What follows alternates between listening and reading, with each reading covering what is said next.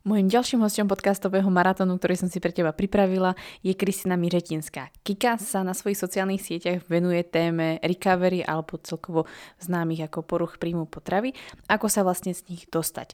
V tejto epizóde sa dozvieš naozaj praktické kroky, praktické informácie, ktoré ona sama si tým prešla, pretože toto je jej osobný príbeh, ktorá vlastne ona zdieľa, plus vlastne doplňuje o veľmi skvelé informácie, ktoré získavala buď z vedeckých článkov alebo z nejakých ďalších zdrojov, knížek zo zahraničia a naozaj má na to triezvy náhľad, ako vlastne postupovať alebo čo robiť pri poruchách príjmu potravy, ako sa naozaj z toho skutočne dostať. Naozaj sa dostávame do zaujímavých tém a pokiaľ napríklad aj máš problém s tým, že nemáš menštruáciu, chceš navrátiť si menštruáciu a si na tejto ceste návratu menštruácie práve treba z toho dôvodu, že si mala hypotalamickú amenoreu, to znamená e, prípadne si nemala dostatok jedla alebo si nadmerne cvičila a mohli by za tým napríklad poruchy príjmu potravy, tak rozhodne túto epizódu počúvaj, pretože v tejto epizóde sa naozaj dozvieš to, čo za tým všetko stojí a aký má na to pohľad Kika, čím si prešla a možno veľa vecí ti vysvetlí tak, čo ti možno trošku zmení názor a budeš trpezlivejšia na svojej ceste.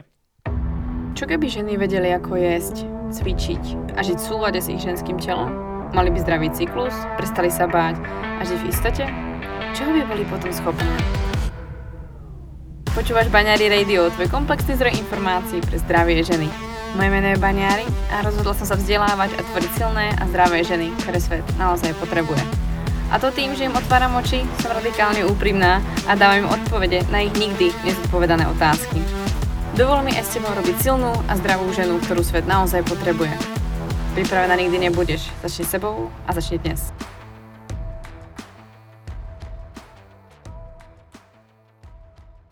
Ahojte, vítam vás pri ďalšej epizóde podcastu Banery Radio. Mojím dnešným hostom je Kristina Miřetinská. Ahoj Kiki.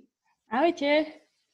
Moc ťa vítam v tomto podcaste. Ja som si ťa pozvala z jedného dôvodu a to je to, že máš veľmi osobný príbeh a ten osobný príbeh hlavne zdieľaš a zdieľaš vlastne celý ten proces, ktorým si buď prechádza, alebo prechádzajú ešte nejaké iné ženy, za čo ja úprimne moc ďakujem, pretože málo kto dokáže hovoriť úprimne, tak ako to proste je, tie informácie a vysvetliť to aj po tej povedzme vedeckej stránke a dať to jednoducho tým ľuďom na tanier, tak aby to pochopili. O čom sa bavíme, Kiki? O čom rozprávaš na svojich sociálnych sieťach? No, takže prvom rade veľmi pekne ďakujem za pozvanie do tohto podcastu. Ja som taký občasný poslucháč, takže si to veľmi cením, je to určite česť. No a na mojom, v podstate ja nemám žiadny blog ani nič, ale len Instagram a taký pofidernejší Facebook, tam to len tak preposielam, ale venujem sa otázke alebo téme poruch príjmu potravy. Ehm, čo samozrejme takýchto profilov je milión, ale myslím si, že môj je trošku iný než tie bežné profily, pretože áno, však ako jedno z mnoho, dievčat som prešla poruchu príjmu potravy, ale mám trošku iný názor na túto tematiku. Sledujem si um, asi trošku iné prístupy k liečbe. Uh, dovolím si povedať, že úspešnejšie. A snažím sa to nejako vysvetliť, lebo sú to také trochu paradoxné veci niekedy, eh, ktoré eh, pacienti, lebo mnohokrát pacienti nedostanú ani vysvetlené vlastne, čo to všetko znamená, tá porucha príjmu potravy a potom sa už tro, človek trochu stráca, že čo je normálne, čo nie je normálne a ja sa to tam snažím vysvetľovať s tým, že to prepájam aj s tou biológiou tela, že čo sa vlastne deje a prečo sa to deje. Uh-huh, Ale okrem toho sa občasne venujem aj problematike takej body neutrality, by som povedala, alebo uh, jednému takému hnutiu, ktoré mňa veľmi oslovilo počas tej mojej cesty. Takže... Mm-hmm. Mne sa práve páči, že uh, tam od, v tých príspevkoch naozaj cítiť to, že myslíš to dobre, máš tú skúsenosť a jednoducho hovoríš tie veci tak, ako sú. Proste tak, tak aby skutočne pomohli tomu dievčaťu, pretože hovoríš vlastne k ženám a aby to naozaj pomohlo, pretože určite si prešla mnohými prístupmi alebo názormi, ktoré uh, ti viac uškodili, než by ti pomohli, uh, čo si myslím, že takých určite je dosť, ale čo sa mi skutočne páči je, že naozaj sa snažíš ísť na to logicky a zároveň ľudsky čož vidno vlastne aj v tvojich príspevkoch. No a najviac, čo sa mi asi tak páči, je, že nebojíš sa vyjadriť ten svoj názor. Ale než si sa k tomu asi dostala, tak samozrejme k tomu viedla nejaká cesta. A mňa by zaujímalo, dokázala by si v skratke povedať, čím si si prešla, č- o čom vlastne je ten tvoj profil a o čom vlastne ty hovoríš, čím skúsenosť, bohužiaľ, možno našťastie máš? Môžem to nejako zhrnúť, ale ešte by som doplnila len, že, môj, že ja sa neprihováram len ženám, ja sa snažím to formulovať ako neutrálne, ale nemyslím, že ma sleduje nejaký muž. Respektíve, tuším, jeden mi písal, ale ona realita je, že veľa mužov trpí samozrejme týmito poruchami, avšak to je brutálne tabu. A myslím si, že na Slovensku ešte duplom o to viac. No ale v každom prípade môj príbeh je dlhoročný, myslím si, že viac než 12 rokov. Ja na to ako nevyzerám, ale budú o dva týždne, mám 30 rokov. A, uh, Stále mladá, dobré korene. Áno, tak dobrá, dobrá genetika. No. Takže ja som padla do anorexie, keď som mala 14 rokov. Uh, začalo to ako úplne klasický, nič špeciálny prípad, ako vždy, proste nejaké poznámky okolia, klasika, puberta, uh, dievča sa zaobluje. Akorát si myslím, že tu chýba to vysvetlenie, že to je normálne a dokonca a nie, že normálne, ale potrebné, aby sa niečo takéto dialo. Ale skôr, samozrejme, pohľad spoločnosti je negatívny, takže som počula, že doteraz si pamätám šatení, dievčatá sa prezlikali, už pozerali, ktorá má strie, ktorá má celulitídu. Ináč ja som ani jedno nemala, lebo ani moja mama napríklad nemá celulitídu, takže ja som nič to nemala, ale som si to všímala a som sa toho tak začala báť, tak som začala samozrejme schudnutím ale nič extrémne, úplne normálne, že trošku som začala som na plávanie chodiť, lebo ja som šport nenávidela. Trošku menej som začala jesť. No to je vlastne tak, že človek ani nevie a postupne menej, menej, menej uh, je a viac, viac cvičí. Ja som nikdy nebola žiadny extrémista, že by som, jak sa hovorí, že jedno jablko denne, to vôbec nie, ako ja som jedla v podstate, že som jedla aj možno 5 krát denne, ale úplne málo. A schudla som uh, asi 10 kg, uh, lenže ja som prirodzene skôr chudá a vlastne to bolo, a bolo to zlé, bolo to zlé, ale ja som už vedela, že mám problém, pretože som vedela, že existujú poruchy príjmu potravy. Ja som dokonca, ešte pol roka predtým, než som do toho padla, som písala článok do školských novín o, na túto tému. No a tak som vtedy ešte nevedela, no a zrazu bolo zle a môj tatino o, vtedy dostal infarkt a ja som ešte v ten deň, ako do nemocnice, som cvičila na stacionárnom bicykli. Mal som 42 kg, ak si to dobre pamätám. A tiež mi niečo tak pri srdci, že úplne strašná bolesť. A ja som sa zlákla, napriek tomu som docvičila to, čo som mala naplánované. A do večera mi bolo strašne zle, strašne ma to pri tom srdci bolelo a ja som už len tak ležela a neviem, bolo možno dve hodiny ráno v posteli, že čo mám s tým robiť, že to ja mám tiež určite infarkt a neviem, asi to bola nejaká úzkosť alebo čo, ale proste som išla za mojou maminou, som zobudila a som jej povedala, že mám problém. No a začali sme to riešiť. Ja som chcela ísť psychologovi, akože som vedela, že je zle, lebo naozaj bolo zle. No a tak nejako sa to akože riešilo. Však ja som taký typ, že totálne akože robím to, čo mi povie nejaká autorita. Čiže mne keď povie psychologička, že musíš toľko to jesť, to budem robiť. Takže som to tak robila a pribrala som, povedzme, na 50 kg a všetci to brali, že to je v pohode, že normálne. Ja tiež som to brala, že to už proste takto bude, že áno, že možno mám nejaké ešte také viacej sústredenie na to jedlo, ale proste takto bude do konca života, že to je taká daň za to, že som mala nejakú chorobu. A žila som si svoj život, normálne, normálne som fungovala, chodila som do školy, cestovala som, bola som, robila som dobrovoľničku v zahraničí, hoci čo, maturita, všetko. Akurát jedna vec mi ostala a to boli trávacie problémy. Stále proste nafúknuté brúcho, proste niekedy hnáčky, niekedy zápcha, vetri. Proste to bolo non-stop môj život a my si to stále riešili s rodičmi, že lekári, vyšetrenia, väčšinou sa nezistilo nič. Potom jedna alergologička, že mám intoleranciu na laktózu, e, na kazeín, na lepok, na soju, proste x potravín. Tak sme to samozrejme vyradili, lebo však ako asi mi to robí zle. Ale stav sa mi nezlepšil a trávenie stále zle. A ešte horšie priam. A od toho už aj obsesia taká, že no ale ja nemôžem to mlieko a proste všetko som si brutálne sledovala, že čo kde je. A vlastne za to, aby mi to pomohlo, tak ma to dosť tak ešte viacej vystresovalo okolo toho jedla. Vlastne ja som takto si žila dosť dlho, veľkými stresmi a Mm, čoraz viac mi ako keby radili, že no, ešte by si mala toto vyradiť, toto vyradiť. A veľmi som, ja som bola veľmi na to jedlo upnutá, akože totálne to riadilo môj život. Napriek tomu by som si v živote nepovedala, že ja ešte mám nejaký problém. Nemám. Ako ja som brala antidepresíva, chodila som stále k psychologičke, ale už sme vôbec neriešili nejakú poruchu príjmu potravy, riešili sme proste hocičo, kognitívno-behaviorálna terapia klasická. A tak som si žila, až som stret... A ináč medzi tým som aj rôznych liečiteľov navštevovala kade koho, že aby mi s tým trávením pomohol aj na biorezonancii som bola, proste tam mi zás vyšlo strašné veci. A ja som si všetko dodržiavala. Z každého som skúsila dodržiavať všetko, čo mi povedali. Nič sa nezlepšilo. No a v štvrtom ročníku na vysokej škole som študovala farmáciu, sa mi to extrémne zhoršilo. Ja som to schudla. Ja som sem tam počas života mala menštruáciu, sem tam nemala, väčšinou nemala. A vtedy už som zase asi rok nemala a už som zase schudla, lebo proste zo všetkého mi bývalo zle, strašne ma preháňalo, bla, bla, bla. No a našla som jedného chlapíka, ktorý uh, mi začal hovoriť low carb.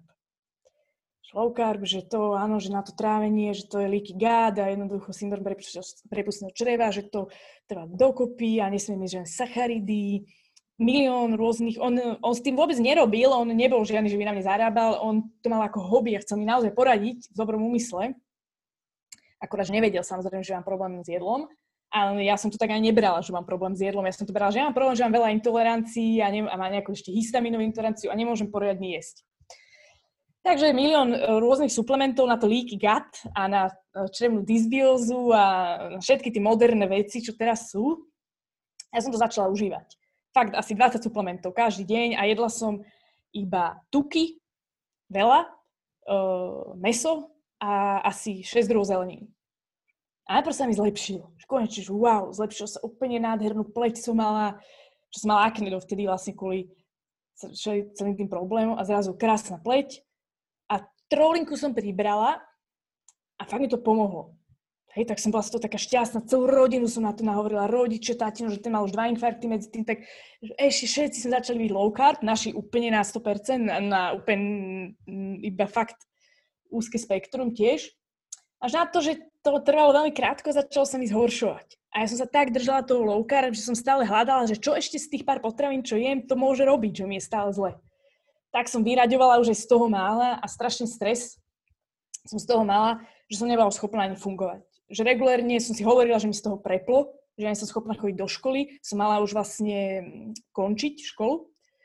Uh, a nemala som schopná nič, že som nemohla spávať, absolútne fungovať, ja som mohla byť len doma a úplne som mala strach zo všetkého a s ľuďmi, to som sa už ani stretávala, hádam. No, až som nakoniec skončila vlastne v nemocnici, lebo ja som chodila na také skupinové terapie a už psychiatrička povedala, že jednoducho, že to nie, že ja už som mala byť dávno v pezinku, že hospitalizovať sa. Na psychosomatickom oddelení to ako nie je žiadne, že by som v kázajkách tam sedeli, ale väčšinou tam boli skôr takí vyhorení manažéri, by som povedala, také prípady, tam boli depresie, úzkosti a samozrejme poruchy príjmu potravy. Tam je taká ako polka oddelenia, boli tieto poruchy príjmu potravy. Stále hovorila, že ale ja tu nechcem byť, ja proste tu nemám čo hľadať, ja mám síce problém s jedlom, ale nie preto, že nechcem jesť, ale preto, že sa bojím, že to, je strávením, budem mať tie problémy a akné a neviem čo. Takže som skončila až tam a vlastne síce tú liečbu v nemocnici nevnímam veľmi pozitívne z veľa aspektov, ale uh, v jednom mi zmenila život, že som začala predsa len trošku pripúšťať, že to nie sú možno až tak tie fyzické v skutočnosti problémy, ale že tam je ešte ako niečo viac. A prestala som sa už konečne pozerať, že len to jedlo je to, čo robí to zlé uh, so mnou. Takže odtiaľ, to bolo už dávno, asi pred 6 rokmi a odtiaľ bol, bola ešte dlhá cesta, ale vďaka tej nemocnici som začala jesť všetko. A vlastne pribrala som tam proste už na normálnu hmotnosť a všetko. A to sa tak trošku človeku zlepší aj, aj ten psychický stav a je schopný viac rozmýšľať, lebo ja som už nebola schopná racionálne si nejak pozerať na tú celú situáciu a už vôbec na môj život nepripadalo čokoľvek, keby si napísala teraz nejakú esej, ja by som sa pozerala na teba, že wow, že to ako si mohla napísať, že to ja by som v živote nedokázala, som sa cítila úplne neschopná.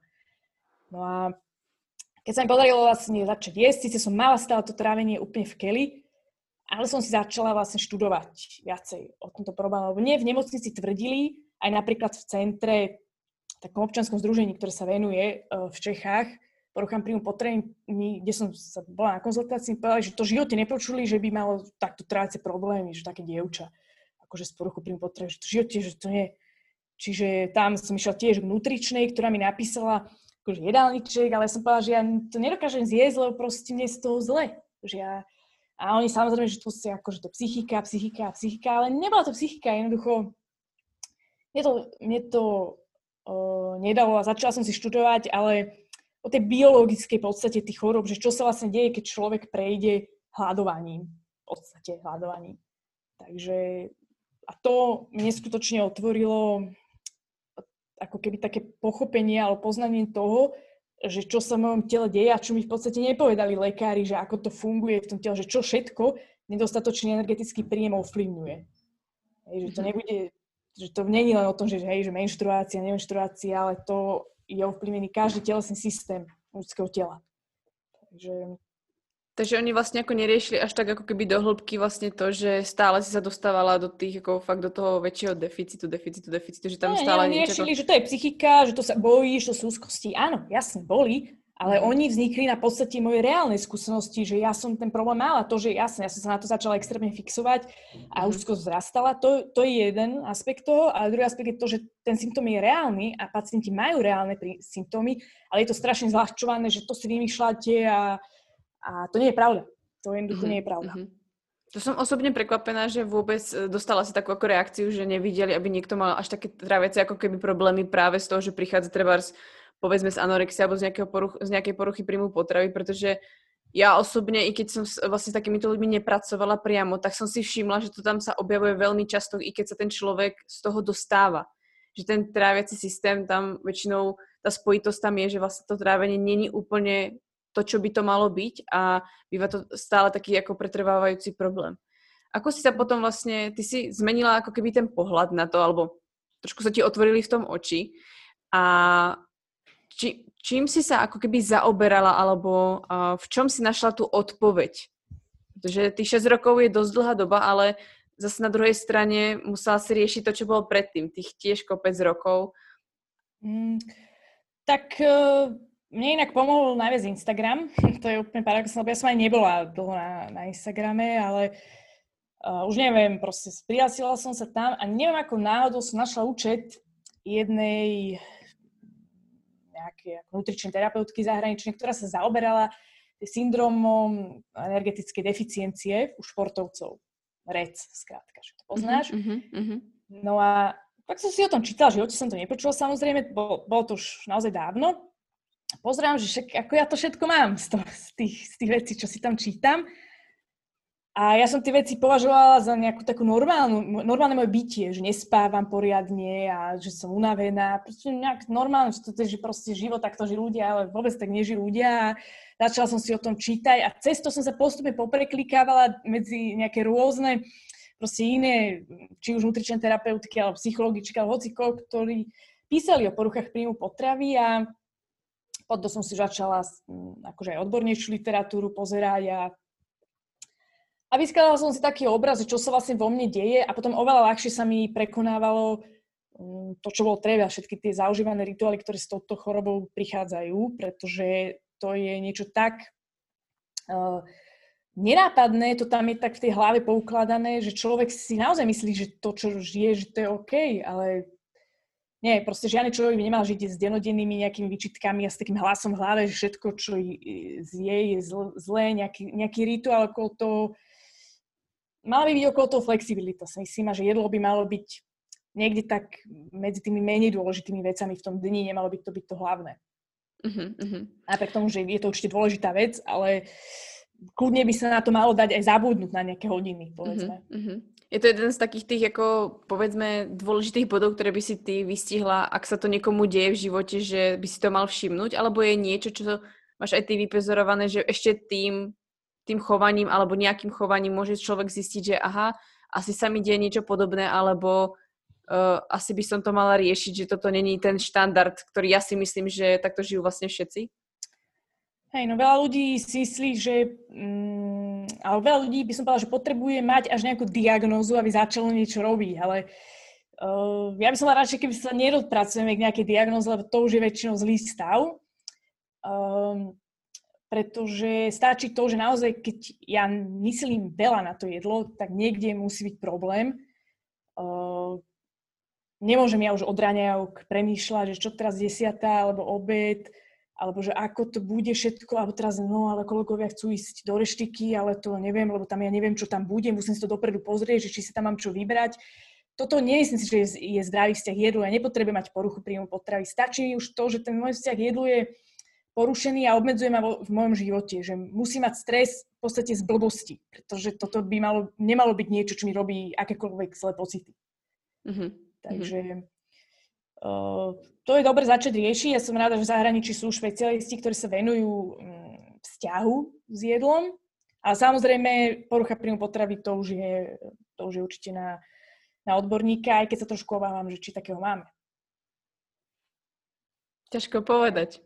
To neviem, lebo ja som teda zažila veľa prístupov, aj akože špecialistov u nás a uh, stretávam sa akože vždy s tým, s klasickou vecou, ktorá sa deje pri poruche príjmu potravy. Dobre, zachytí sa povedzme anorexia, pacient sa liečí a dostáva teda viacej jedla.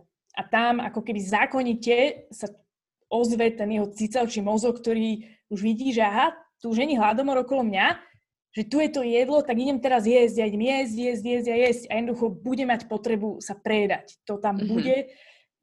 Proste pol percenta ľudí možno toto nemá, ale väčšina ľudí by sa tam najradšej do seba nadžigala všetko, čo ich bolo, lenže to nespravia, pretože akože binge, binge mm-hmm. eating, zachvatovité prejedanie a tým ich vlastne strašia aj tí odborníci, že no, no, no, už teraz tu máš uh, meal plan, tu jedz tieto porcie, ale už viac nie, lebo to bude prejedanie.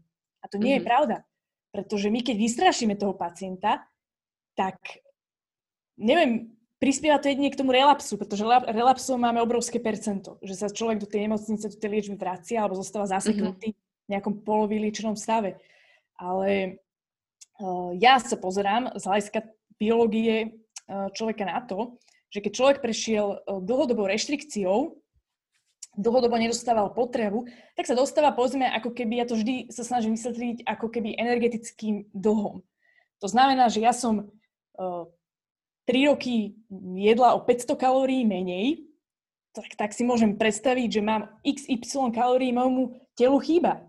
Mm-hmm. To znamená, že teraz mne nebude stačiť, že budem jesť no, ako normálny človek, pretože tým ja nedoplním ten energetický dlh. V mojom tele vznikli poškodenia a aby som ho doplňala, ja musím zjesť viac. Takisto, keď vypustíme teraz človeka z koncentračného tábora, ako to bude vyzerať, keď začne jesť? Naloží si túto ausenú kašu na obed, potom si dá na desiatu chlebík.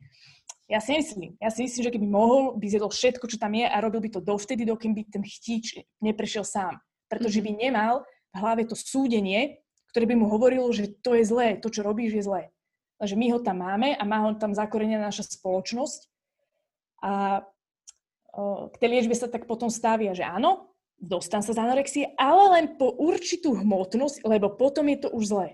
Uh-huh. Ako dostať sa do tej dokonalosti, že nerob si ďalší problém, alebo nevytváraj no, si ďalší problém. Si problém, lenže navyše prvý problém je ten, že to telo je teda poškodené a hlavne má vysokú hladinu kortizolu, čiže je v obrovskom strese.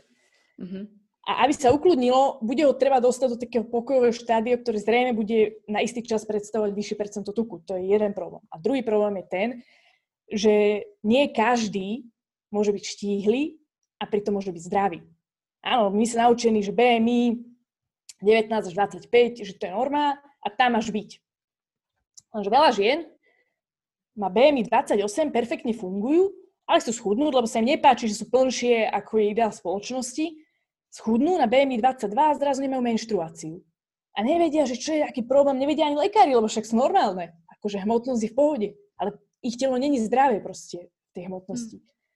Ako je aj taká už, po, už aj vedecká teória okolo vlastne váhového setpointu, ako keby. A mne toto veľmi otvorilo oči, že naozaj, že toto tu chýba a preto máme aj veľa pacientov s anorexiou, ktorí sú, povedzme to, ako keby nepekne tuční, ale ja to skôr využívam v zmysle opisného slova, tu, sú tuční a majú anorexiu. Tak potom ako? Čo máme robiť? Pretože my potrebujeme ich tiež ako keby nutrične rehabilitovať. Uh-huh, uh-huh. S, tým, s tým rozhodne súhlasím, že uh, sa nehovorí vlastne o tom, čo je vlastne, na jednej strane, ak sme sa bavili o tom štandarde, že každý vlastne um, ten štandard možno vnímame inak, že možno s tými môjimi problémami, ktorými som sa buď narodila, alebo som si nejak vytvorila, tak si myslím, že to je štandard druhých ľudí.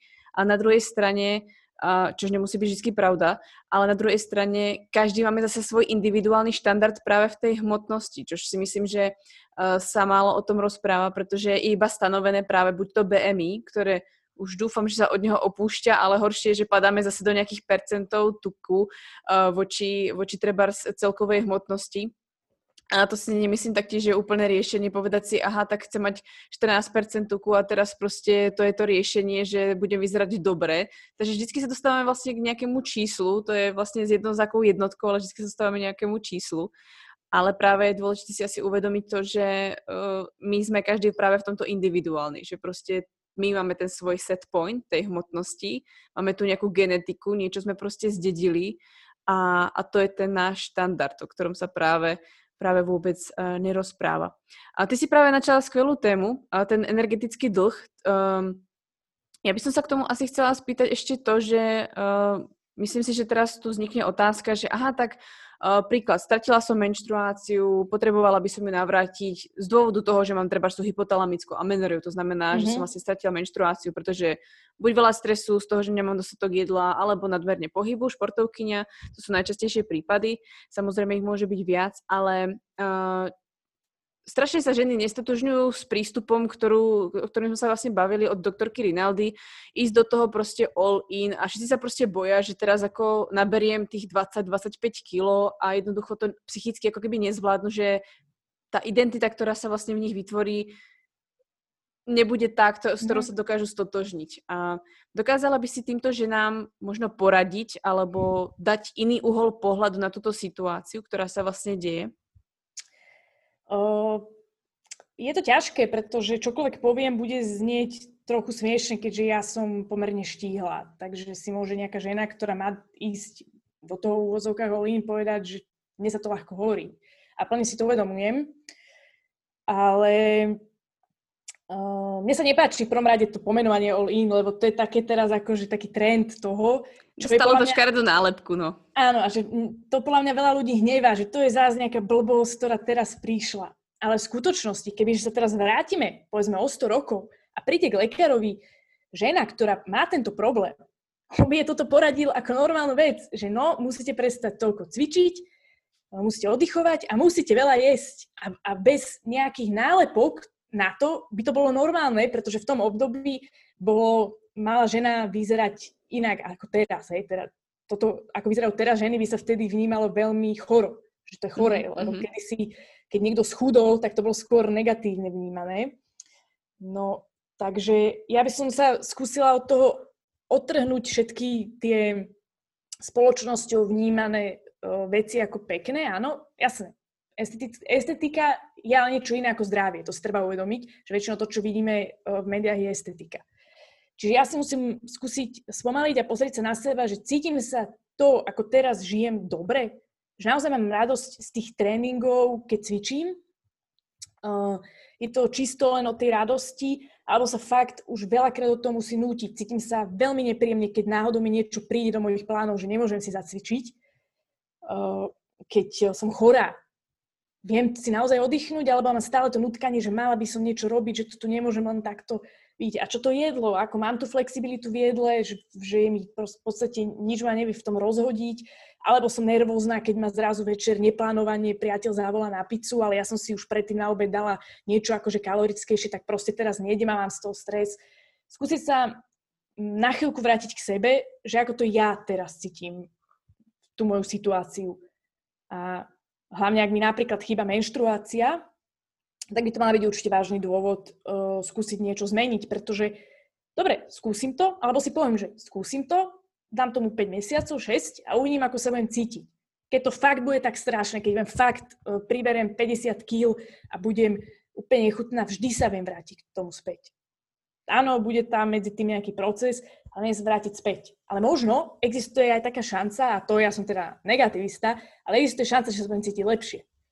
Takže a to je to, že skôr je tam podľa mňa ten strach z toho, že ja neviem, čo bude. Ja neviem, či to bude fungovať, to je prvá vec. Že áno, tie ostatné tým sa zlepšilo, ale naozaj mne sa zlepší.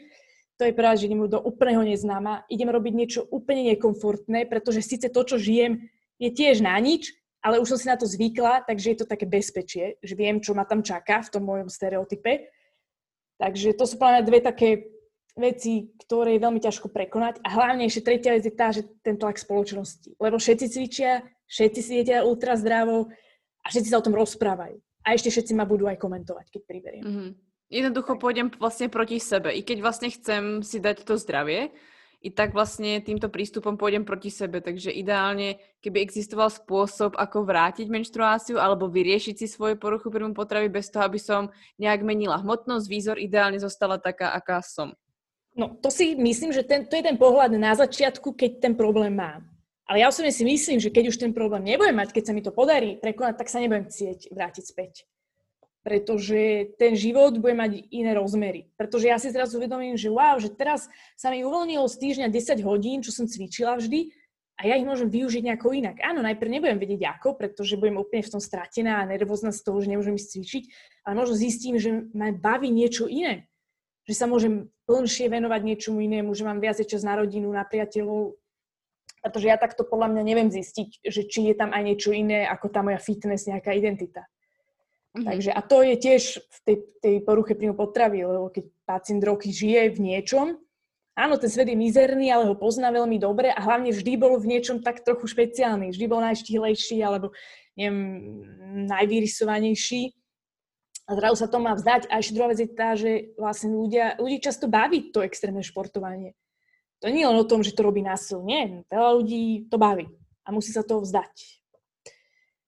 Ale ja si tak vždy hovorím, že pre ten vyšší cieľ sa toho na chvíľu viem vzdať. Ako nikto nehovorí, že na celý život. Ako ja sa, keď zdravý, môžem k tým veciam vrátiť.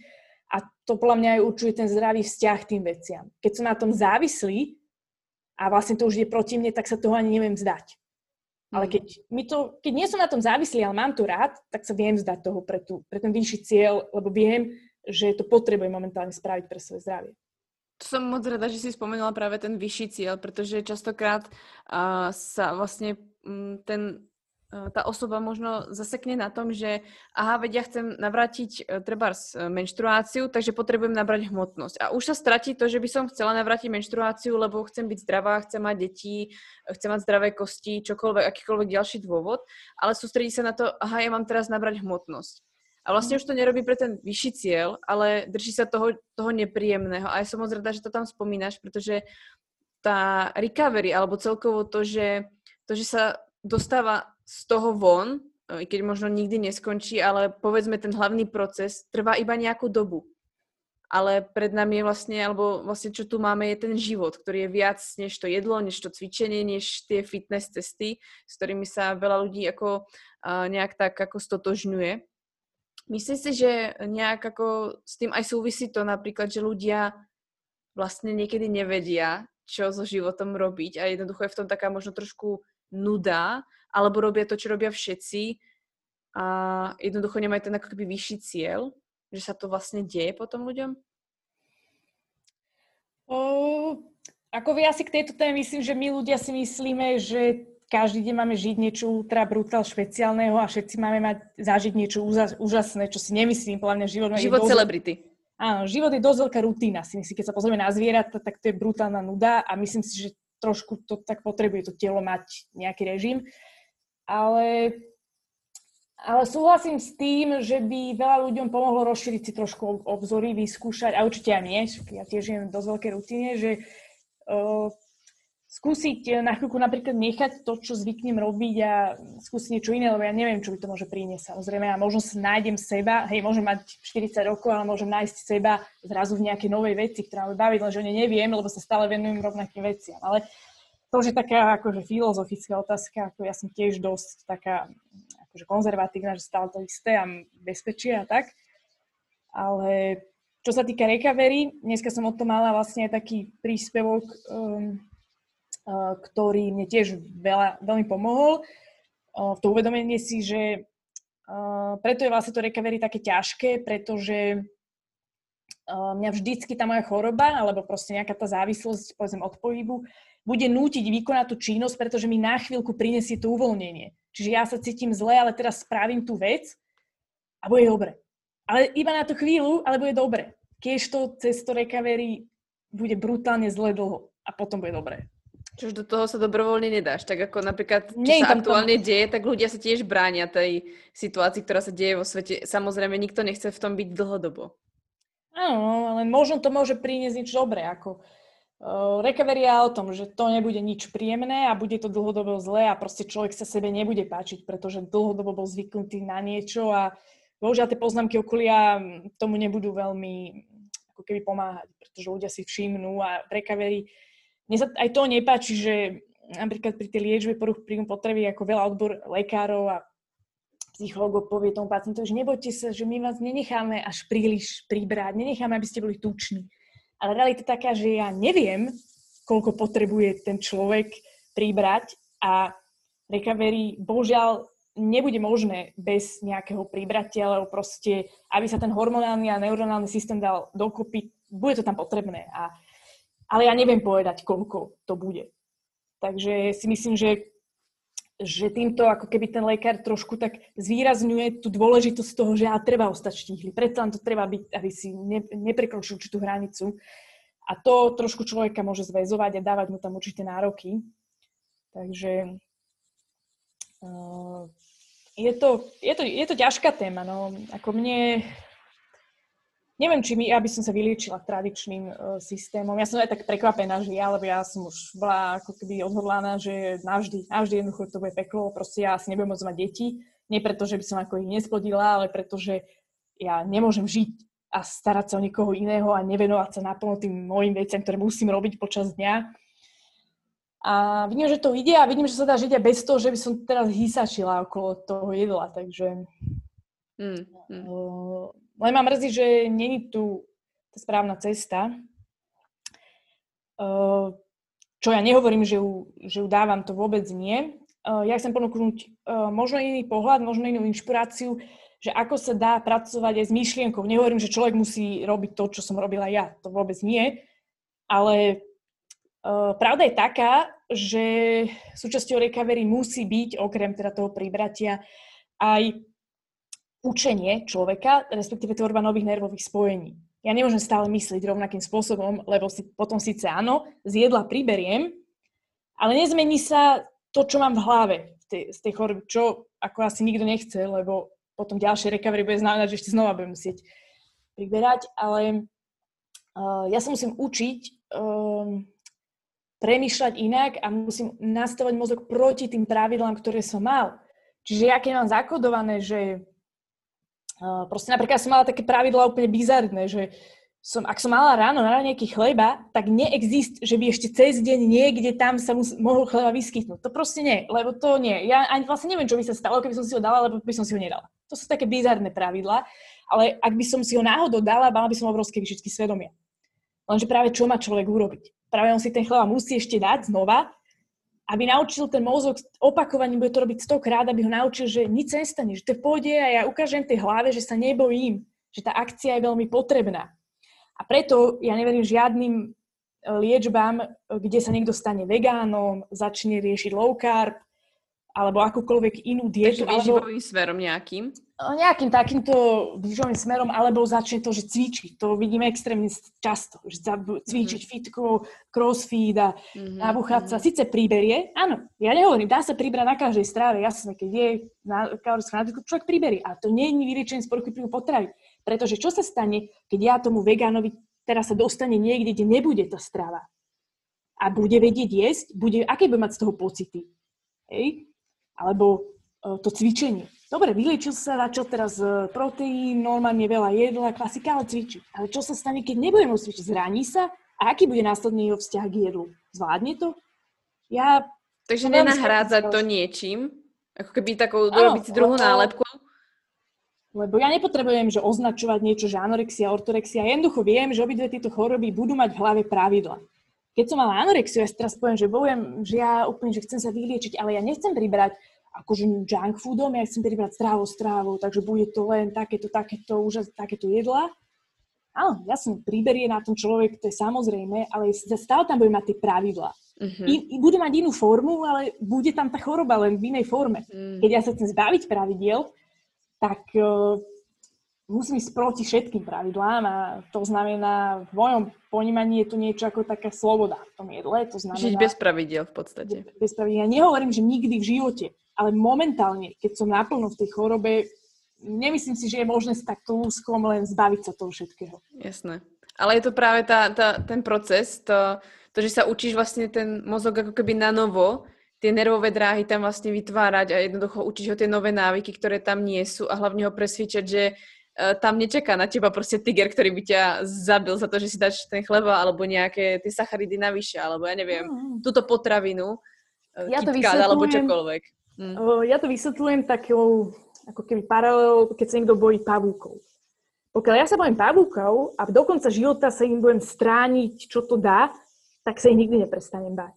Ale keby mhm. ma zavreli uh, každý deň do miestnosti, kde ten pavúk bude jeden deň na 5 minút, druhý deň na 10 minút, potom na hodinu a bude ten pavúk už potom pomaly niekde aj pri mne liesť, tie pocity strachu sa budú zmenšovať. Hej? Pretože ja mozog vlastne učím tou akciou, že som pri tom pavúkovi a nič mi nespravil, že sa nemám čoho báť. A toto isté platí vlastne pri tej poruche príjmu potravy. Tým strachom je to jedlo a pribratie. Uh, tak uh, ako inak to naučím ten mozog, že je to OK, len tým, že budem jesť.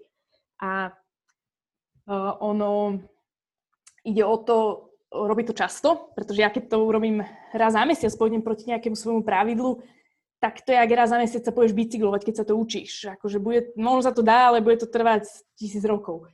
Čiže ja potrebujem mozog uh, učiť stále, stále, že je to v poriadku a to je jedno, že ja tomu neverím, že idem sa teraz nájsť a ja nenávidím to, čo je na tom tanieri a absolútne to nechcem, ale keď to zjem, tak mozog sa učí tou akciou, že ja som to urobil a uvidí, že nič sa nestalo. Takže to sú podľa mňa cvičenia, ktoré nám, no minimálne mne nikto v liečbe, aj čo sledujem, nehovoril, že ako ja viem s tým pracovať. Ja som, ja som jedla, ale to bolo plné pravidiel. Uh-huh, uh-huh. A...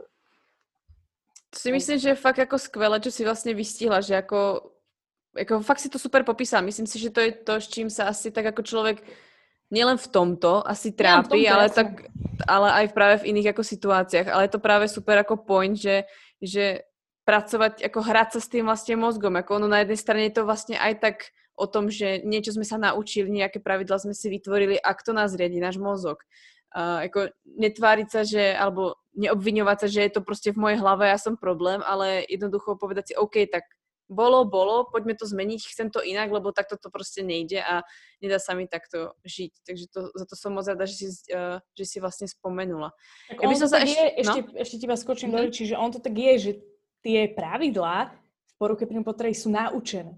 Oni nevznikli mm-hmm. zo nerade. Vznikli tým, že som sa postupne začala nejakým veciam vyhýbať a sa to tam nejak prepojilo na tie pravidlá. Som to opakovala veľakrát. Takže je to dosť zakorenené. Uh-huh, uh-huh. Ja by som sa ešte chcela vrátiť uh, k tomu stresu a hlavne k tomu pohybu, pretože uh, s čím sa napríklad ja stretávam uh, u žien, ktoré si chcú navrátiť menštruáciu a samozrejme za tým je bohužiaľ ten uh, nejaký ten kalorický deficit alebo ten dlh, ktorý dlhodobo majú. Je tam častokrát popisované, ako ja tie vety už poznám, alebo tie ako vyjadrenia poznám a viem ako zhruba na to, ako reagujú potom ženy, ktoré tým už prešli úspešne a poradia im lepšie než ja ale je tam veľmi často opakovaná veta, alebo častokrát spomínaná vlastne ako to spojenie, že ale ja mám rada ten pohyb a ja proste si ho nechcem ubrať a jednoducho uh, stále by som chcela ako cvičiť a, a ja nemôžem celé dní doma sedieť. A keď doma celé dní sedím, tak sa cítim, že som proste moc plná, netrávi mi a jednoducho sa cítim, že som lenivá. Uh, sú to častokrát vlastne tieto spojitosti, že ten pohyb, jednoducho toho pohybu sa nevedia zbaviť a No asi, asi tak, že proste nevedia sa toho pohybu zbaviť. Je niečo, alebo um, dokázala by si k tomu niečo ako povedať z tej z tvojej strany, keď si si vlastne tým mm-hmm. prešla? Áno, no ja vnímam takúto, neviem či povedať závislosť, ale proste takéto nadmerné cvičenie, ešte horšie sa toho zbavuje, než tých problémov z jedla, lebo toto je, neviem prečo, neviem prečo, ale táto nadmerná aktivita, to pre mňa bol dlho problém. A častokrát a... to hlavne popisujú tak, že ako oni majú veľmi radi ten pohyb, že ich to robí ako keby spokojné, šťastné, alebo proste ako uh, no v podstate naplňa ich to ten život. Že oni ako keby nemusia byť ani vrcholové športovky, nie? Mm-hmm. Ale práve to ten rekreačný športovec, ktorý cvičí ako vrcholový športovec. Áno, to poznám jednak aj čo sa týka poruch príjmu potravy, je to úplne bežné, že aj ja verím tomu, že toho človeka to aj baví. Možno nie vždy, ale na 90% ho to baví. Uh, tak by som pripomenula samozrejme fyzické príznaky, že prečo to nie je dobre. Pokiaľ teda hovoríme o tom, že človek nemá menštruáciu, uh, tak uh, v dôsledku tých rôznych utlmení hormónov, tak vieme, že estrogen nefunguje, čiže nefunguje tvorba kostnej hmoty. A do toho, keď mám napríklad tú poruchu príjmu potravy, e, respektíve som v dlhodobom energetickom deficite, zvyšuje sa hladina kortizolu, ktorý ešte viacej odburáva vápnik z kosti. Takže už tam mám dva také mechanizmy, ktoré mi brzdia nielen tvorbu, ale ešte aj odburávajú tú kostnú hmotu. No, takže jasne, tá, to sa ale povie tým ženám v osteoporóze niečo takýmto trpia, no ale práve mali by ste cvičiť, ten pohyb je dobrý. Áno, je, ale tie ženy nemajú energetický deficit, tam si to treba uvedomiť že to je úplne iná situácia a zvyčajne majú práve vyššie percento tuku, ktoré, o, ktoré tvorí ten estrogen. Takže to je iná situácia a malo, by to tak byť podľa mňa aj viacej tými lekármi hovorené, že tam je obrovský rozdiel, keď ja cvičím v takomto stave bez menštruácie v dôsledku energetického deficitu alebo ako je to v dôsledku menopauzy, dajme tomu. No a cvičenie, akýkoľvek takýto, je to námaha. Každá námaha je stres pre naše telo ja už ten kortizol mám zvýšený kvôli tomu deficitu, v ktorom žijem a ešte mi ho zvýši aj ten šport a preto je to tak veľmi zlé, že to není uh, jasné, počas tej chvíľky sa mi uvoľnia nejaké endorfíny a ja tam cítim to uvoľnenie. To, to je ale je chvíľočka, ale realita toho, že počas celého dňa zvýšujem hladinu kortizolu. A na, na, na, ja sa naviažem na to chvíľkové uvoľnenie, ale vlastne z dlhodobého meritka sa dostávam do väčšieho a väčšieho prúseru. Takže to je ten, to fyzično, ktoré je podľa mňa veľmi nebezpečné, ale potom je tam tá psychická stránka, že mne, mňa ten šport baví, pretože mi prináša to uvoľnenie. Na chvíľku mi je lepšie. Hej. Niektorí ľudia majú pocit, že môžu potom viacej zjesť, hej, že lepšie im samozrejme vytravilo, ale aj psychicky si tak ako keby viacej dovolia, že však som sa hýbala, tak si môžem teraz za toto a toto. Uh, alebo majú veľa v práci vecí a riešia to vlastne pohybom.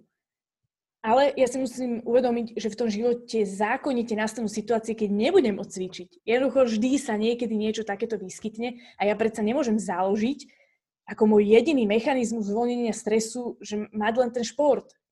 Poďme si vytvárať aj iné veci. Je to veľmi nebezpečné vsadiť to len na tú jednu vec, ktorá navyše nerieši ten problém, prečo mám nejakú úzkosť, stres. Sa tak hovorí, že šport je terapia. A nie je to terapia. Áno, to je chvíľková radosť, je to radosť, ale nie je to terapia, nezamieňame to za terapiu. Keď mám nejaký problém, šport mi ho pravdepodobne nevyrieši, keď to je niečo vážnejšie. Hej.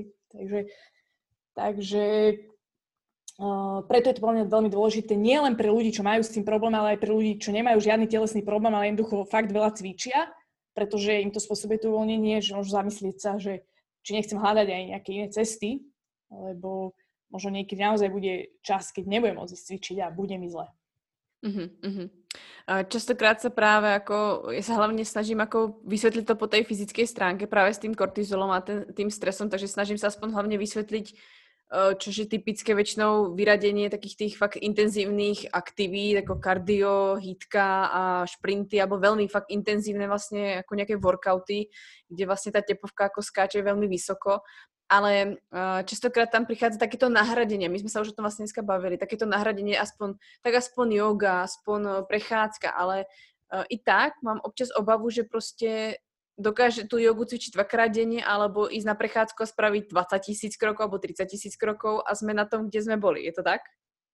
Presne tak. Ako není yoga ako yoga, hej, viem sa pri joge spotiť úplne najviac na svete Takže ja preto som radšej za to, že úplne prestať, dať si na chvíľku pauzu, uh, pretože jedine tá pauza pomôže oslabiť tie nervové spojenia, prečo mi sa mi vlastne mozog, mozog to stále bude žiadať, to cvičenie.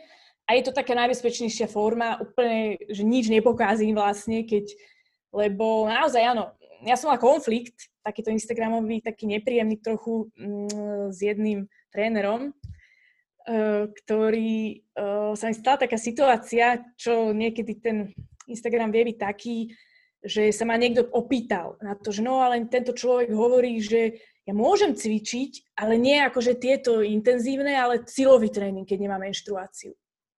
Ja som podala svoj pohľad, jasne môžeš, ale poviem si, na čo to budem robiť, keď to cvičenie nebude efektívne, keďže nemenštruujem a ani to svalstvo sa mi nebude poriadne tvoriť, keďže som pravdepodobne v deficite.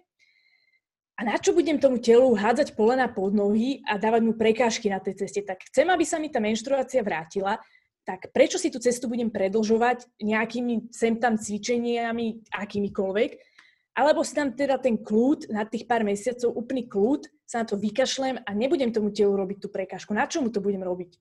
Však keď, keď sa mi tá menštruácia vráti, ustali sa, môžem začať experimentovať. A čo to vtedy robiť? Jedine, že by tam bol psychický problém spojený s tým cvičením. A vtedy je vždy dobre si dať tú pauzu. Hmm. K tomuto ma napadlo asi, uh, k tomu, čo si spomínal, hlavne ten čas. To býva ďalší častý problém a to je, že treba uh, sú v tom procese napríklad návratu tej menštruácie, pretože s tým sa potýkam ja, takže to spájam hlavne s týmto, že uh, OK, tak už držím nejaký ten režim 2-3 mesiace, dostala som konečne menštruáciu, už si môžem konečne pridať ten pohyb späť, alebo už môžem trošku jesť menej. Uh, vidím tam častokrát netrpezlivosť a uh, hlavne mám pocit, že ten pojem času je veľmi relatívny v našich, v našich, ako, v našich vnímaniach. A ja keď viem, že to trvá 3 až 6 mesiacov, niekomu to trvá dokonca rok, bohužiaľ, aj také sú prípady, aj tie poznám. Vedela by si nejakú radu alebo nejak možno myšlienku, ktorá ti za tvoju skúsenosť nejak ako prišla, ktorá by práve pomohla sa pozrieť na tú situáciu trošku inak, že ono to treba trošku viac času, alebo to nejde proste opraviť za 2-3 mesiace. Ja sa snažím dať aspoň to prirovnanie, že um, je to vlastne ako keby nejaká, nejaké zranenie alebo zlomenina, ktorú nevidíme a preto je to veľmi ťažké uchopiť.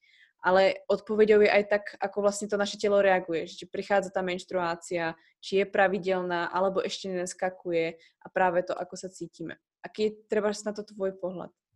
Mne sa páči inak toto, toto prirovnanie k tej zlomenie, to som už niekde u teba čítala, som mám nejaké story, sa sa mi veľmi páčilo, lebo tiež tam si písala, že keď si mala zlomenú nohu, tiež by si necvičila a tam je to vlastne ešte horšie ako tá zlomená noha.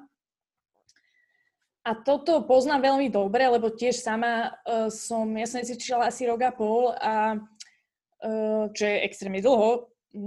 A ja som uh, nemala stále menštruáciu vtedy a tiež som si tak hovorila, že že, čo, že to, to už môžem, tak dobre, nemám tú menštruáciu, ale už tak dlho nič nerobím, že idem. A máme tie tlaky, všetko mať hneď, bohužiaľ, ale ja som si sa potom zastavila a pozerala som sa tak 12 rokov, alebo povedzme 10 rokov som poriadne no, žila v úplnom akože mes, úplný bordel. A nemôžem čakať proste zázrak, lebo teraz si uvedomiť, že toto sú hormonálne veci a hormóny to sú pomalé signály, hej, že to, tie neuróny to sú tie rýchle, čo rýchlo reagujú, všetko rýchlo robia, ale hormóny to nie, to trvá, to strašne dlho trvá, to je jedna vec. A mne nestačí len to, že menštruácia sa vráti, to je super, perfekt, ale ja potrebujem, aby sa vrátila pravidelne.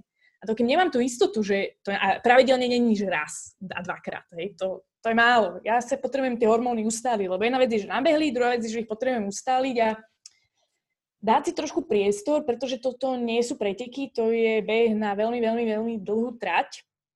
Najhoršie je, že keď mám 20 rokov, tak ma to moc neštve, že tá menštruácia tu není. A nejaké to, že nebudem môcť mať deti, to nie je až taký nejaký dôležitý, dôležitý bod v tomto, v tomto stave. Ale ja si teda hovorím, že robím to pre svoje zdravie, nie? Ale naozaj, naozaj, a preto tak strašne tlačím na to cvičenie, lebo to robím pre to zdravie, tak uh, byť úprimný k sebe, že, že ja viem, že všetci chceme dobre vyzerať, ale ja by som už bola tak strašne rada, keby už niekto povedal, že to, čo vidíme, že to v tej telke aj na tom Instagrame, že to nie sú zdravé ženy, kurník šopa. Ako vyzerajú super, Tiež by som tak možno vyzerala aj ja, ale ja neviem, ako žijú a s akými problémami sa možno budú potýkať. Ja chcem vyzerať tak, ako vyzerám ja. Mm-hmm. Hej, ja nechcem, nepo, neviem takú postavu, lebo to je tak pominutelná vec, lebo dokiaľ oni raz ostarnú a nebude to pekné, tak či tak ja sa môžem roztrhať na márne cucky, mm. ale nebudem vyzerať dobre nikdy. Proste keď má 70 Alebo... rokov, mm. môžem mať kocky na brchu, ale to bude tak či tak zle. Takže to... Alebo sa rozhodnú ten problém riešiť a zrazu proste uh, taktiež stratia tú identitu a zrazu sa pozrieme, aha, to, tí ľudia nie sú roboti, ale tí ľudia sú stále ľuďmi a majú tiež svoje nejaké problémy a Um, ja myslím, že to bolo tak práve pred rokom alebo dvoma, kedy prišla taká tá éra, kedy sa všetci tak popriznávali, aké majú problémy a, a nejedli a diety a všetky tieto veci. A vždy to boli také tie ako pre niekoho osobnosti a mi sa tak trošku uľavilo, pretože si hovorím, na jednej strane som sa mi uľavil a bola som naštvaná zároveň, pretože si hovorím, tak ja tu roky niečo si myslím a fakt si za tým stojím, ale furt mi nešlo, aby som to dokázala niekomu. A teraz to vidíte a ono na jednej strane nič sa nestalo, pretože vlastne uh, život šiel ďalej a možno sa niekto z toho poučil, ale vlastne no, niečo sa... Bolo to veľmi slabé a na jednej strane ma to mrzelo, pretože ja som práve dneska počúvala jednu prednášku a bolo krásne povedané, že uh, už len misky, ako modelky, v dnešnej dobe majú práve to BMIčko menš, zhruba nejakých tých 17-18, to je nejaký ich štandard, alebo myslím, že 16 18, 18 BMI je ich štandard v dnešnej dobe. V 90 rokoch bol štandard 22. Hm, no, normálny, normálny. Áno. A no, zober si, že to sú modelky, že to sú len modelky a už tak sa to za tých 20 rokov tak strašne zmenilo. A zase sme sa posunuli k tomu, aby sa to rapidne znižovalo, prípadne mali ženy ako to telo tak osvalené a zároveň bez žiadneho tuku, aby bolo vidno tie svaly. Takže sa zase dostávame do nejakého čísla toho percenta tuku. Je to fakt šialené, že sa príde... potom skreslí tá perspektíva potom na to. No. Mne to príde veľmi desivé, pretože dobre, povieš si už ty ako dospelá žena, máš to kritické myslenie, že to vie zhodnotiť, mm. že čo je zdravé, možno čo nie je zdravé. A ale pozme si nejakú tínežerku. Ja kebyže teraz mám 14, no tak ja neviem, ak by to dopadla tá moja anorexia v končnom dôsledku. Pretože ja keď som mala 14, tak nič toto nebolo. Žiadny internet, to ako ja neviem, či sme mali počítač vtedy vôbec. Bohudík za hadíka na noky. No, tak to som možno mala vtedy. A o, to bolo tak všetko, maximálne nejaké bravo, alebo taký mhm. časopis nejaký. Áno. A tam možno niečo bolo, ale to bolo aj tak slabé a aj tak tá choroba vedela byť pekelne silná. Takže hmm tej puberte proste nie je to kritické myslenie, to nemyslím vôbec v zlom, ale ešte človek nemá tú perspektívu takú, to rozmýšľania, uh-huh, nevie uh-huh. si to tak uchopiť a je to tak nebezpečné, že mám z toho naozaj strach. Takže, uh-huh. lebo to nie je zdravé a mne to tak mrzí. Nedávno som, lebo ja mne niekedy píšu tie dievčatá a uh, nechám ich niekedy sa vyrozprávať a táto dievčina, ako ona hovorila o svojej, akože ona už hovorila, že teda nemá anorexiu, lebo ona chce pribrať, ale akože tie svaly. Ej, že ona chce pribrať, ale chce tak cvičiť, aby sa vedela zvyhnúť na hrazde a, a tá je si on, že jo, dievč, že ja viem, že to je zbytočné. Bude to zbytočné, čo poviem, lebo proste momentálne chce toto. Uh, mňa to mrzí, že to slovo tuk a aj obraz toho tela, ktoré není vyšportované, je vnímané tak veľmi, veľmi negatívne, pritom keď si poviem, že ten tuk je tak extrémne dôležitý, nehovorím, že svaly nie sú, ale ten tuk má toľko funkcií, ktoré vôbec nie sú len patologické, ako nám to tak vyplýva z toho všetkého, čo počujeme, že to je len patologické. Nie, to je extrémne dôležité a v tej nutričnej rehabilitácii bude pre moje telo oveľa dôležitejší ten tuk ako tie svaly. A okrem toho, ja keď priberám, a aj keď necvičím, nepriberám nikdy len ten tuk, to si treba uvedomiť, že to telo bude musieť niečo nosiť, takže vždy priberiem aj nejaké svaly, lebo sa proste aspoň nejako budem hýbať, že prejdem z kuchyne do obývačky. Takže um, mi to chýba, že nikto nejak normálne nám nehovorí, že ak to prebieha v tom ľudskom tele, že ja keď dojdem do tej puberty, tá puberta aj keď nerastiem, tom tele sa dejú tak extrémne náročné energetické zmeny, že ja potrebujem si predtým urobiť zásobu a je úplne normálne, že človek predtým príberie, tak ako je normálne, že niektoré deti sú baculaté, pretože sa potom prúdko vyťahnú a najprv si telo musí robiť rezervu, z čoho sa bude ťahať. Takže chyba tam to vysvetlenie, že to je tak potrebné, aby sme mali proste uh, nejaké tukové zásoby, nejaké vysvetlenie toho, že čo sa v tom tele vlastne má diať. A hlavne, čo mňa mrzí, je to, že momentálne akože naše najväčšie vzory sú väčšinou ľudia, ktorí cvičia, ktorí akože sa zdravo strávujú a že kde sú tí, ako to bolo, že nejakí hudobníci alebo proste vedci, proste niečo nejaký iné. herec, alebo No. proste práve nejaký ako profesor alebo podobne, No, jasné. hoci čo, Mm. alebo proste nejaký uh, no, spisovateľ, akože ja žijem asi práve Záhradkár, hoci kto. No a že prečo to vždy musí byť len to cvičenie a len to jedlo. Vždy je to najdôležitejšie, najväčšie idoly sú títo ľudia. Takže ja nehovorím, že to robia zle, akože za tým je určite veľa makačky, za všetkým týmto, ale je to veľmi nebezpečné vzhľadom na to, aké, aká je dnešná doba. A hlavne vlastne uh, aj preto vlastne napríklad poruchy príjmu potravy vznikajú v puberte. Není to len kvôli tomu, že si že tlačia tie médiá, ale uh, hlavne kvôli tomu, že tam je tak ľahké prísť do toho energetického deficitu a z hľadiska tých teórií, ktoré ja sa snažím rozprávať, je práve energetický deficit spúšťač poruchy príjmu potravy a je jedno, či to je dieta umyselná, alebo preto, že som ochorela zrazu a stratila nejaké kilá, proste ten deficit. Ale samozrejme naj, najčastejšie je to práve umyselná dieta. Mhm. A spoločnosť tomu prispieje. No. Hmm. Vedela by si uh, nejak v skratke iba trošičku zhrnúť, aké by si ty rada uvidela prístup alebo spôsob liečenia poruchy príjmu potravy oproti tomu, čo si ty zažila. Čo by si ty rada videla v praxi, alebo čo si myslíš, že pokiaľ to tí ľudia nedostanú, tak si aspoň majú vyhľadávať tieto informácie alebo uh, majú sa o to zaujímať. No, to, to akože je náročné, ale viem, viem ti samozrejme odpovedať, čo by pomohlo mne, e, že by sa ma niekto posadil a povedal mi v prvom rade, že čo sa to deje, že čo je tá porucha príjmu potravy, ale nie len to psychické, že dobre, že teraz mám nejaké výčitky, a neviem čo, a hlavne aj fyzicky, čo sa v mojom tele deje a čo môžem počas tej liečby očakávať. Pretože sa budú deť veci, ktoré proste príjemné nebudú a ja sa môžem zláknuť a vrátiť sa naspäť.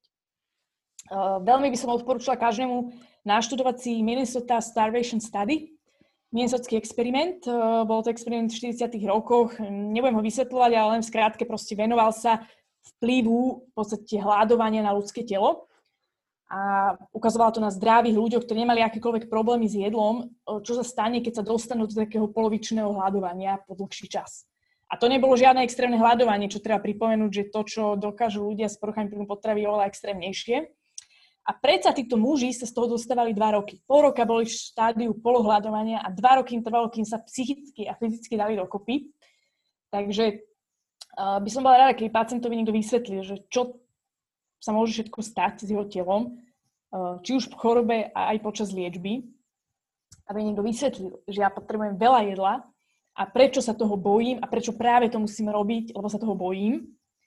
Najväčší úspech v liečbe pre rodičov veľmi odporúčam si pozrieť tzv. family-based treatment. To je liečba založená ako keby na rodičoch, kedy rodič prevezme zodpovednosť za to dieťa. Jednoducho dieťa si nemá čo vyberať, to hovorím aj ako aj o tínedžeroch. To je veľká vý, v úvodzovkách výhoda, že pokiaľ nemáš 18 rokov, rodičia ti to môžu prikázať a ty si nemáš čo vyberať, že či budeš vegán, alebo proste neješ sacharidy, budeš to, čo ti povie ten rodič a budeš toľko, koľko ti on povie napriek tomu, že bude to nepríjemné, bude nenávidieť to dieťa toho rodiča, tak je to najúspešnejšia liečba práve preto, že sa zabezpečí tá nutričná rehabilitácia, bez ktorej není možné fungovať, pokiaľ, lebo človek nebude rozmýšľať racionálne, keď je vyhľadovaný. Takže to je, bude veľa a je normálne, že budeš mať chuť sa prejesť a je veľmi dôležité to spraviť. Toľkokrát, koľko sa to bude diať a proste bude tam potrebné to pribratie a netvárme sa, že nie. A nie je žiadne pribratie so svalmi, ale normálne pribratie, pribratie proste. No a čo je dôležité, um, neviem, čo by som poradil, lebo hospitalizáciu odporúčam určite v prípade, že už človek není schopný sám si pomôcť. To, je, to sa nedá inak a veľakrát človek musí byť pod dozorom kvôli fyzickým ťažkostiam. Tak a... ono je to vždycky lepšie mať niekoho, alebo byť s niekým v tom, respektíve s niekým sa o tom aspoň podeliť? Nebyť na to sám? Áno, ako um, terapiu odporúčam len um, trošku sa bojím, lebo ja som mala akože špecialistku na poruchu príjmu potravy a uh, popravde neviem teraz, ktorá tá časť tej terapie bola akože tá špeciálna, ale uh, určite k terapeutovi um, by som chodila, ale nie kvôli veciam ohľadom poruchy príjmu potravy, ale kvôli tomu, že mus, aby som našla cesty, ako zvládať uh, stres.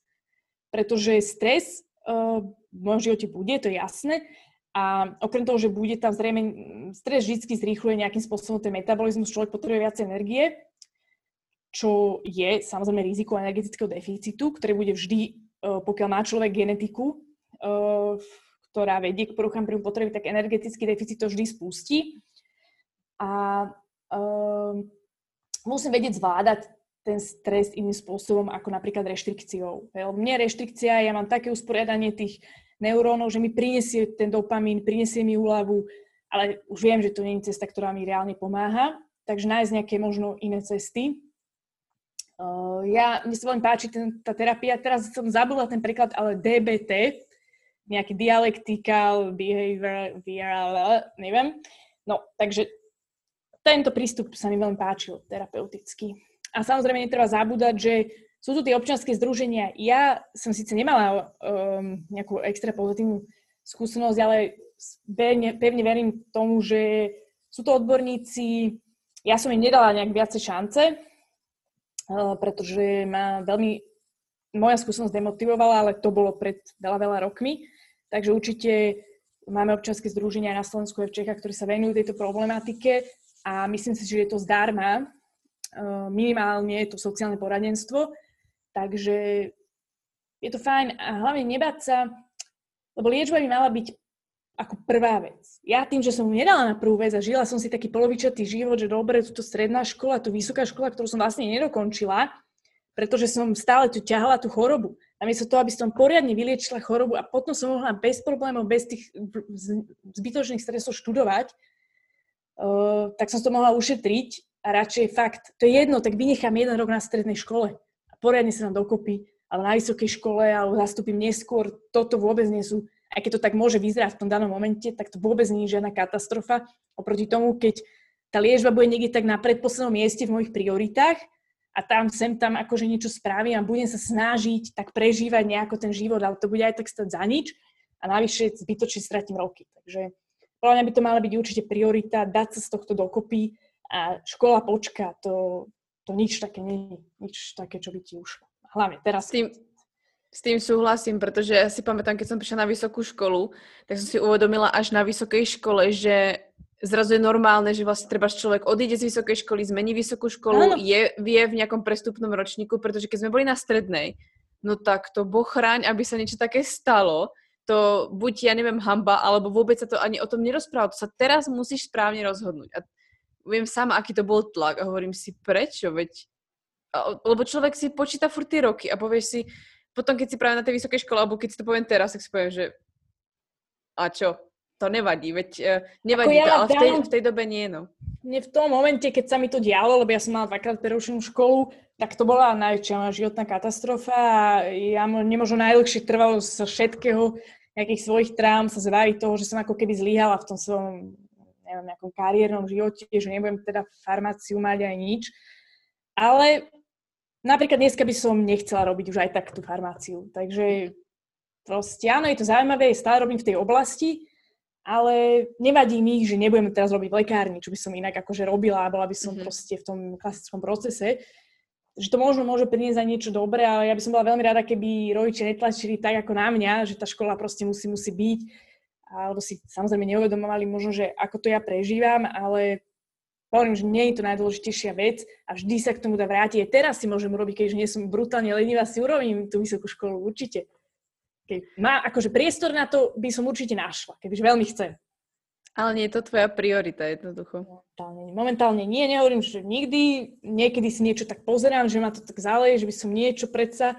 Napríklad ma celkom láka tá antropológia, som si už tak pozerala nedávno, ale nechce sa mi momentálne, že možno už teraz mm. mať chvíľku iné asi priority, ale možno kedykoľvek, to sa dá študovať vždy. Mm. Až to bude mm. ľahšie, lebo to bude externe.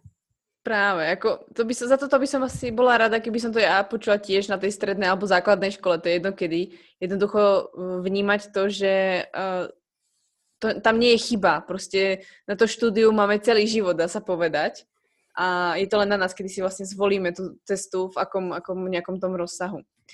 Kiki, blížime sa ku koncu a ja som mm-hmm. za to moc rada, koľko informácií si tu predala, pretože wow, akože skúseností máš veľa, informácií máš veľa a som moc rada, že sme to dali dohromady, ale predsa len mám otázku na koniec. Je niečo, čo by si chcela odkázať ty poslucháčom, ktorí práve počúvajú, pretože ja verím, že nepočúvajú iba tie, ktoré mali alebo majú poruchy príjmu potravy, ale počúvajú aj ľudia, ktorí majú ľudí vôkol seba s poruchami mm-hmm. príjmu potravy, pretože oni by mali vedieť, ako možno rozprávať na nich a dávať si pozor trošku na ústa, vážiť slova. Mm, no, čo by som chcela odkázať je to, eh, že ako ja by som nevážila z človeka, lebo každý človek sa musí vedieť odchrániť sám, čiže ja nemôžem, nemôže človek, ktorý má poruchu príjmu, očakávať, že celý sa bude teraz snažiť tak nejako vyhýbať sa tým témam, mm. ktoré vlastne sú také trigger. To nie, ale naozaj, že sa tak zamyslíte, či chcem ako keby podporovať tú mentalitu toho, že tak len to cvičenie a, a proste výzor a tieto veci, že či naozaj je potrebné hovoriť, že alebo či to tak, tak mám, že a nedám si teraz ten koláž, lebo priberiem, že či, či nie sú aj iné veci, iné témy a hlavne do budúcna, eh, čo ja tomu teda pevne verím, aj po svojej osobnej skúsenosti, že eh, keď budeme mať deti, tak deti sú také špongie malé a nasávajú všetko to, čo len vidia. To znamená, že si treba sakra dávať pozor, že aký vzor im chcem predať aj v takých malých detailoch, ako to je, či sa obzerám v zrkadle, chytám si tie tuky, pretože oni to hneď budú vidieť a ten môj zamračený výraz tváre budú vedieť, že aha, že to je zlé, že to je zlé, že on, že takto, že je ten tuk, to je zlé. Aj k tomu jedlu, že či ho chcem naozaj naučiť to, že je potrebné každý pondelok začínať s novou dietou. Skôr takéto drobné veci, ktoré robíme úplne už automaticky, a ktoré neskôr môžu byť e, problém pre niektorých ľudí. Takže e, ja sa to určite budem snažiť, aj sa to tak snažím niektorými príspevkami na tom profile ukazovať, e, že aké dôležité do budúcna pre tie deti, pretože ja napríklad som nedostala dobrý vzor, napriek tomu, že mojich rodičov mám nadovšetko rada, tak proste žili, tak boli ovplyvnení tiež svojou výchovou a spoločnosťou, tak ten vzor mal veľkú úlohu v mojom živote a bohužiaľ nie pozitívnu. A napriek tomu som za to vďačná, pretože by som to asi odovzdala ďalej. A teraz to tak nemusí byť. Hmm. Takže uh, nevnímam vôbec túto skúsenosť negatívne, pretože ja som sa veľa naučila. Uh, terapia mi veľmi pomohla a podľa mňa zdraví ľudia by mali chodiť na terapiu, pretože kvôli osobnostnému rastu čo nehovorím, že ja som nejaká úžasná, to určite nie, aj absolútne mám problémy s vyjadrovaním sa, väčšinou vnímajú moje komentáre ľudia negatívne, ale ja mám podľa mňa trošku nejaké také autistické spektrum, že neviem dobre s týmito emóciami zachádzať, ale, ale napriek tomu tá terapia bola veľmi potrebná v mojom živote a naučila ma veľa vecí, takže pokiaľ človek má tú možnosť mohol využiť a bola by som, bola by som rada, bola by som rada, keby to to zapamätať, že nikdy človek nemusí byť sám. Nikdy človek nemusí byť sám a môže sa poradiť a super, že sú aj tieto sociálne siete. Sice na jednej strane nebezpečné a otrasné, na druhej strane veľa vedia pomôcť a spojiť ľudí, lebo ja som si tiež, mám síce malinkú komunitu, ale mm, je tam veľa podpory v tej komunite, takže super, že na rôznych miestach človek vie nájsť tú pomoc a vie ho aspoň nasmerovať, keď priamo nepomôžem, lebo si nedovolím samozrejme niekomu priamo pomáhať, ale nasmerovať. Hmm.